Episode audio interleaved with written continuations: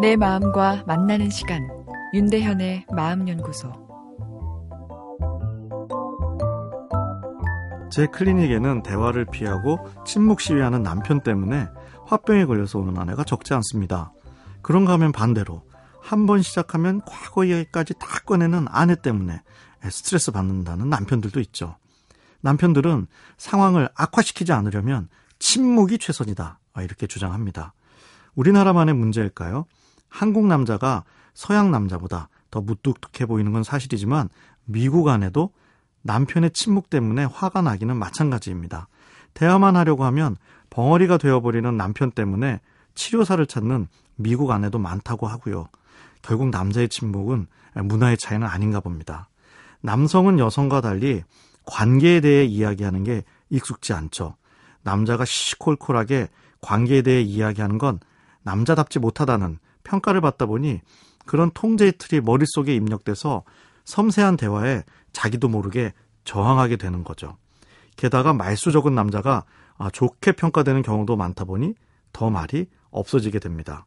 반면 여성은 어려서부터 긴 수다로 관계에 대해 대화하면서 자연스럽게 대화하는 기술이 발달하죠.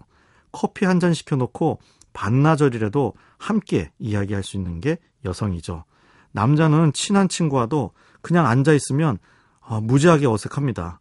회식 때 폭탄주를 마구 돌리는 것도 이 적막함에 대한 불안을 없애려는 자구책이 아닌가 하는 생각이 드는데요. 세 잔 정도 돌고 나면 말이 술술 나오니까요. 그런데 술 없이 다시 만나면 여전히 어색하기만 합니다. 그런데다 대부분의 남편은 아내와 대화하면 항상 본전도 못 건지는 느낌을 받습니다. 늘 케이오패를 당하는 거죠. 먼저 소리 지르고 화내는 것도 사실 진 거죠. 차분하게 아내와 대화해서 승리했다는 남자 이야기는 별로 들어본 적이 없는데요. 여성은 어려서부터 섬세한 대화로 훈련돼 있어 대체로 남성보다 한 수 위에 소통 능력을 갖고 있기 때문이죠. 남편은 아내는 말싸움 할 준비를 다 하고 덤비는데 난 아니다. 아내는 이미 해결된 옛 사건을 계속 끄집어내니 어떻게 방어할지 모르겠다. 아, 이렇게들 하소연합니다. 아내랑 이야기하다 보면 비판받는 것 같아 부끄러운 마음이 생긴다고도 하죠. 그래서 대화를 피하고 아예 침묵하는 건데요. 사실 남자는 여성보다 비판받을 때 욱하는 성향이 더 강하죠. 존경받지 못하고 고립되었다고 느꼈을 때 남자는 즉시 분노합니다. 그 옛날 수렵 시절부터 이어온 공격 본능과 연결되어 있는 거죠. 그래서 이렇게 화를 내면 기분이 더 안 좋습니다. 남자들 힘만 세지 마음이 의외로 약하니까요. 그래서 화내지 않기 위해 침묵을 선택하는 거죠.